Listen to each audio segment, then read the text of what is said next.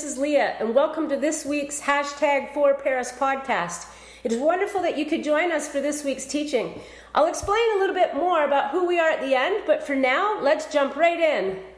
Welcome. Uh, really glad that you're joining us uh, this week online. If this is your very first time watching, my name is Joel. I am uh, the pastor here at uh, the church. And uh, regardless of where you are watching, uh, online, I'm reminded of, particularly this week, of just how good it is for us that even if we're apart, we're still able to uh, connect. And we know that we have people who watch because they're not able to be with us in person on one particular Sunday. Uh, we know others who just haven't been able to get back um, to Paris yet. And so we're still so fortunate that we're able to connect uh, this way. Uh, for me, um, I'm reminded again of just uh, the value of being online uh, because I've been away all week. I'm actually hanging out in Calgary uh, this week, and so this is my uh, hotel room that you see. And I wasn't able to get back in time to record to get it online, and so we are doing it here um, in Calgary. Well, this week um, we are taking a bit of a pause from our regular series and just celebrating what God has done in the last five, six years. Um, for some of you, you are aware that we have been through a building capital campaign for the last three years. And so I want to use this time to kind of walk us through this and, and to be reminded again of God's faithfulness in the midst of all of life. Maybe you're watching today and you're wondering, you know, is, is God at work in life? Is, is God faithful? And, and my hope for you is that as I share the, the experience that, that I've gone through as a pastor, but more importantly, that we've gone through as a church, we have seen the faithfulness of God. That as we stop and as we begin to look back, we begin to see uh, what I would refer to as the fingerprints of God over everything. We've been involved in a capital campaign in the, the renovation, restoration of our building that has that has been over two and a half million dollars. And I'll be the first to admit that when we first started this project, I was like, what are we doing? And so I want to walk you through this whole series of just from the decision we made to how it happened to the outcomes that are now being achieved. And what I see over and over again is God's faithfulness at work. And so we're going to kind of pull away and come back and look at different segments. But, but I just want to share with you this story that has been abundantly clear to me again of just how faithful God has been in our midst and how that is true for you as well. So let's jump into this next segment that I'm calling The Decision.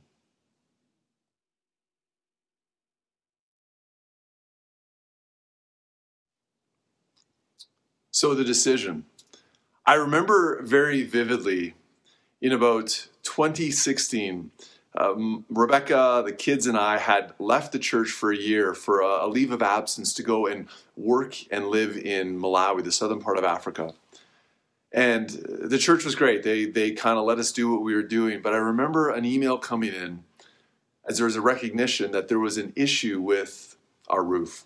Now, if you've been by our building or you've seen our building, it is a, beautiful building uh, built in 1893, uh, but the roof was failing. Uh, initial reports was that it was going to be about $2 million just to fix the roof. So, the early part of 2017, we began having conversations about what exactly were we going to do. We, we started to explore uh, all the possible opportunities. And on the table were the reality of do we fix the building? Do we leave the building and start something new? And so, what do we do? And so, we began a process of praying, of discussing, of talking to real estate agents, of, of basically looking at every possible opportunity. Now, for those of you that know me or perhaps were around during the midst of this, you, you would know that, that I am not a building guy. And so in my mind, I initially thought $2 million for a roof. Like, like this would have been one of those repairs that, that we would have had to raise and spend $2 million, and you would have noticed no difference in the building. And so for me, I was thinking this, this is a clear sign that, that it is time to leave the building. But we wanted to take the appropriate steps. And so we evaluated kind of where we're at. And we realized that, that, that some of the challenges within the building were not going to be sorted even if we fixed the roof. You know, we still had a lack of parking. We, we, we still couldn't build any additional space. The, the, the, the, the rooms we had weren't always necessarily meeting our needs. And so we began to wonder what exactly should we do? About a year into the process, we, we were praying and we were discussing, and, and finally we came to a place as elders where we decided we needed to make the decision. Were we going to stay in the building and spend millions and millions of dollars to fix the roof, or were we going to leave the building and go elsewhere? I remember quite vividly that we met on a Saturday. We had heard from the building team, and the elders met the, the leaders of the church to, to pray, to, to discern again, and to make the decision. On that Saturday, we decided unanimously that we believed we should leave the building. I don't know. I, I I can't hear you or I can't see your expressions, but yeah, like if this is live, feel free to uh, boo me. But but the thought was this: is that we would take three days. We would not make it public, and we would go away individually, and we would pray and just ask for peace and unity. That this was the right decision. I remember leaving that meeting and that night, Saturday night, did not getting a great rest. But I remember specifically Sunday morning, I got up needing to prepare for Sunday morning worship. And I got into the shower and I felt like I was almost immobilized. A feeling came over me that I realized I, I feel literally unwell, like beyond sick to my stomach and I felt that that I wasn't going to be able to, to to even go to church and, and lead anything. I, in my mind, it started to race of like, okay, I've got to get other people on board. I've got to get someone else to fill in for me. And then suddenly it dawned on me, I think I know what is going on here. I felt as if God wanted to speak to me further about this decision around leaving the building. And so I offered up a bit of a prayer, more of a plea, maybe a bit of a bargain. I was like, listen, God, just get me through the morning. Just, just, just allow me to go to church and then we'll deal with this. Well, God was good and God was faithful, and I started to feel a little bit better. But it weighed heavily on my mind. And I remember going to the church and leading the service, and maybe no one noticed, and then coming home the rest of the day and just not feeling well. Just feeling a, a sense of unease, a lack of peace. Monday was the same, and Tuesday morning was the same. And I quickly came to a place of realizing that I think we're making the wrong decision. That I felt unwell about us leaving the building. That, that I felt as if God was trying to get my attention. I was not looking forward to that Tuesday night meeting when I was going to sit down back with the elders and I recognized that, that I was the one who was really pushing for us to leave the building. And now I was going to sit in a room and essentially say to these individuals, I think we've made a mistake. I remember Tuesday night we, we met in the church. And I didn't say much of anything that was profound. I remember just sitting in the room and looking around the room and essentially asking the question so, where are we at? There was silence. And if you know the elders, if you know my leaders in this church, silence is, is not something that happens, if ever. And so I start to share what my experience was of how I had a lack of peace and that I felt that, that we needed to rethink the decision we had made on Saturday to leave the building. It was a powerful moment. Because one by one, we went around the room and other elders shared that they too were uneasy about this decision. And it was in that moment that we started to realize that God was at work, that it was God who wanted us to stay in the building. We, we didn't fully understand why. The, the problems of parking hadn't gone away. The, the, the issues of the cost of, of the fix of the roof hadn't gone away. The, the other issues within the building hadn't gone away. But we were convinced that day that we were to stay in the building. You, you, see, God is faithful. God is God. God often brings us into places to, to help us make decisions if we create the space for him. And so we announced to the congregation that, that we had made the decision to stay in the building.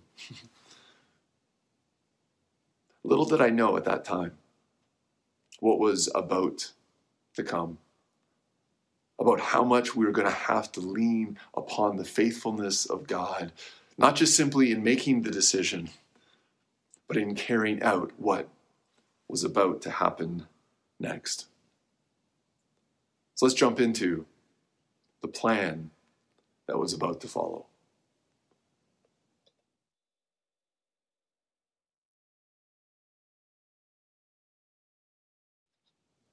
So, the plan. What I often learn over and over again is that oftentimes when it comes to the faithfulness of God, that we have to be patient. That, that oftentimes God will lead us in a direction, and in our minds, it may not always make sense. In, in, in our minds, we, we, we, we may not fully understand what God is up to. But if we believe that God is faithful, we know that God is up to something. You see, as the plan started to unfold, we, we started to realize that if we were to stay in this place, that, that there was a reason.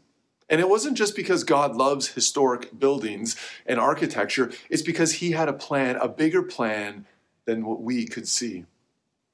That, that our location was actually a brilliant place to be, that, that we are in the heart of Paris. And suddenly, staying in the building became a significant part of who we were as a church. Up until this point, we'd been talking a lot about being for Paris. It had been relatively new. And, and for us, what that means is that, is that we want to be for people.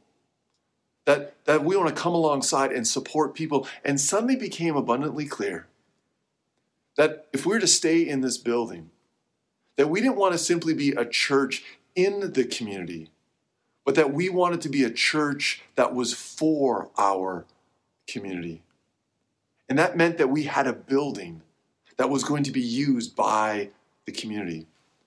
And suddenly we began to, to get this vision of, of we're not just going to simply fix the roof, but how do we begin to build and create this building in such a way that it is a benefit not only for our ministries, but ultimately for the community in which we live? And so we came up with a plan.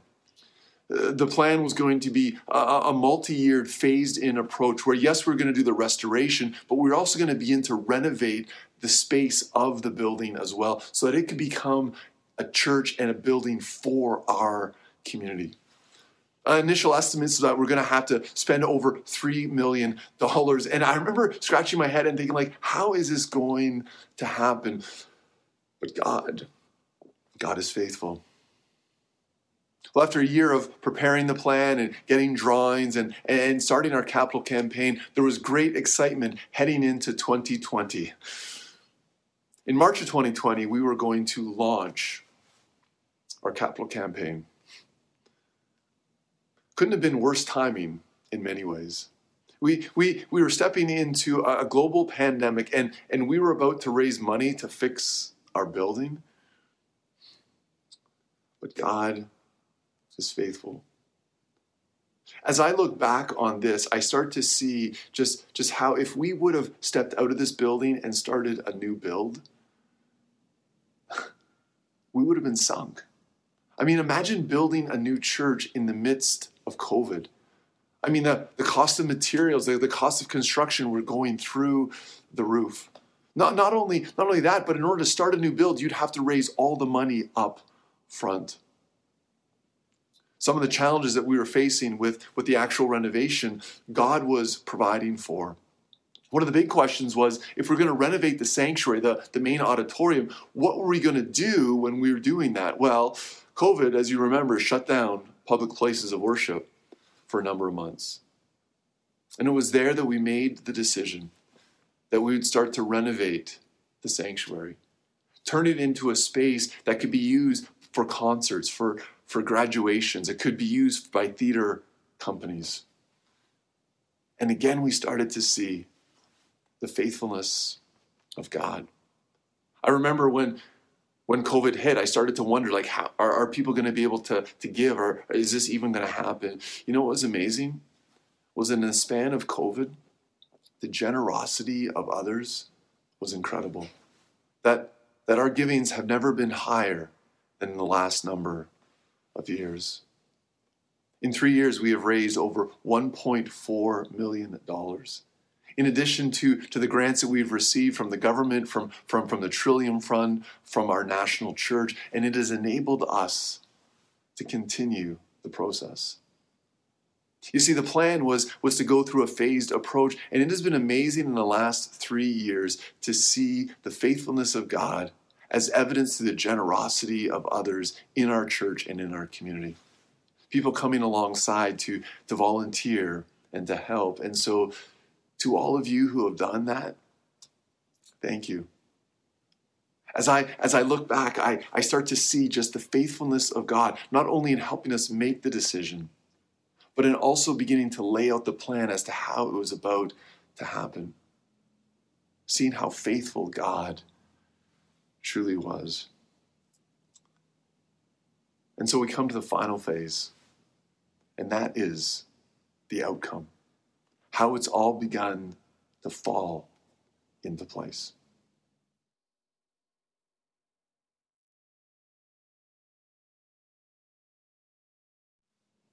So, what has been the outcome?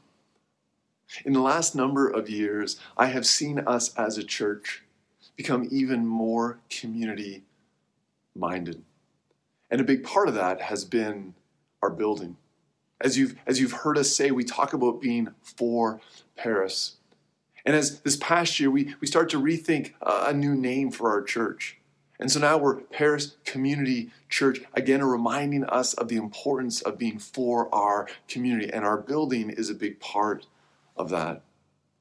You, you see, we wanted to renovate and restore our building, not just simply for our usage, but for the purposes of our community. It's it's amazing to see how the building is being used. That that even during COVID up until now, our building has never been used more.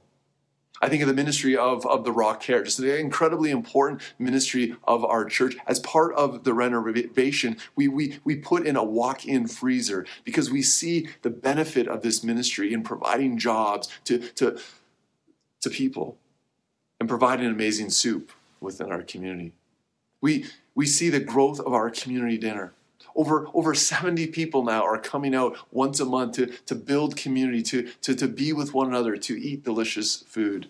We, we see youth groups, we see our kids' ministry, we, we, we see small groups continuing to use our building. But more than that, we see community groups coming in. We see concerts, we see uh, theater productions, we, we see community groups at work. This past year we we, we kind of took a rough estimate and we, we estimate between 12 and 14 groups are using our building every week. What does that mean? It means in the past year 15000 people have used our building for ministry and for community purposes. We, we start to see the faithfulness of god in all that is happening you see, for us as a church, we don't want to simply be a church in our community. We want to be a church for our community. And as we look to the future, we continue to trust in the faithfulness of God. You see, it was the faithfulness of God that, that helped us make the decision, even though at this time it didn't seemingly make sense. Through the midst of, of, of the process and the plan, we see the faithfulness of God in not only providing, but in, in pointing us back as to why this was the right decision. And it's in this place, as we continue to look to the future, that we trust in the faithfulness of God. You see, I, I, I, tell this story not just simply to, to evidence the faithfulness of God for us as a church, but hopefully to be an encouragement to you as well. Maybe you have a decision and wondering what you should do. Would you, would you consider trusting God and, and allowing Him to become a part of this conversation? Trust that He is faithful, that He will guide you in the direction you are to go. Or, or maybe you're heading in a path that, that, that you believe God has led you towards and, and it's not quite making sense for you. Would you trust the process? Would you lean in on God and, and realize that He is faithful? Because oftentimes, what we see in our lives is that we see the faithfulness of God as we begin to look back upon what He is doing. And so, thank you for, for joining us this week. I, I hope this has been a, an encouragement to you, a, a reminder to you of, again, just the faithfulness of God at the midst of life. And so I don't know what, what you're dealing with, but I just want to just want to close in in prayer and, and pray for you that, that you too would experience the faithfulness of God in your life. Let me pray. And so, Lord Jesus, as I reflect upon the story of our church, I give you thanks for your faithfulness for how you have guided us in the decision, how you have provided for us in the midst of the plan, and how you continue to, to urge us as we move forward. I pray for those that are, that are watching here today. Perhaps they are struggling with a decision or, or the direction of their life. God, I pray that they would know that you are faithful. I pray that they would lean into you, trusting in you to guide them in whatever they are facing. For this we ask, Jesus, in your name. Amen. Well, thank you for, for joining us uh, this week. Um, I just pray that you would know God's faithfulness in your life today. Have a great rest of your week.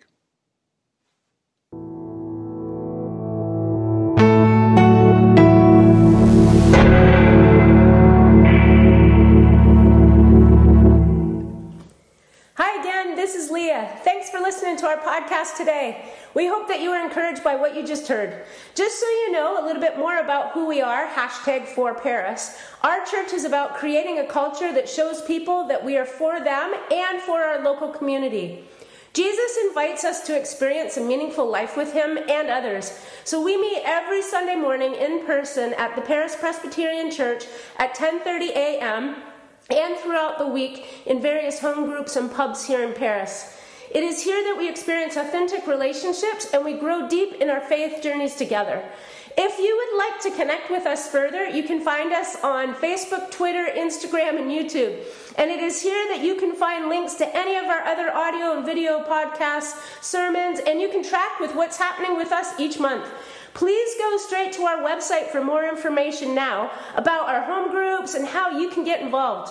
Our website is parispresb.ca. Yes, that's right, parispresb, P R E S B.ca. And it's there that you can share our links with your friends, family, and neighbors. Uh, we have friends from around the world who connect in with us online on a regular basis. And so, lastly, please feel free to email me and get connected directly. I would love to chat with you. My email is leah at parispresb.ca, and I'll get back right back to you. So that's all we have for now. Thanks again for joining, and we'll see you again next week. Bye for now, everyone.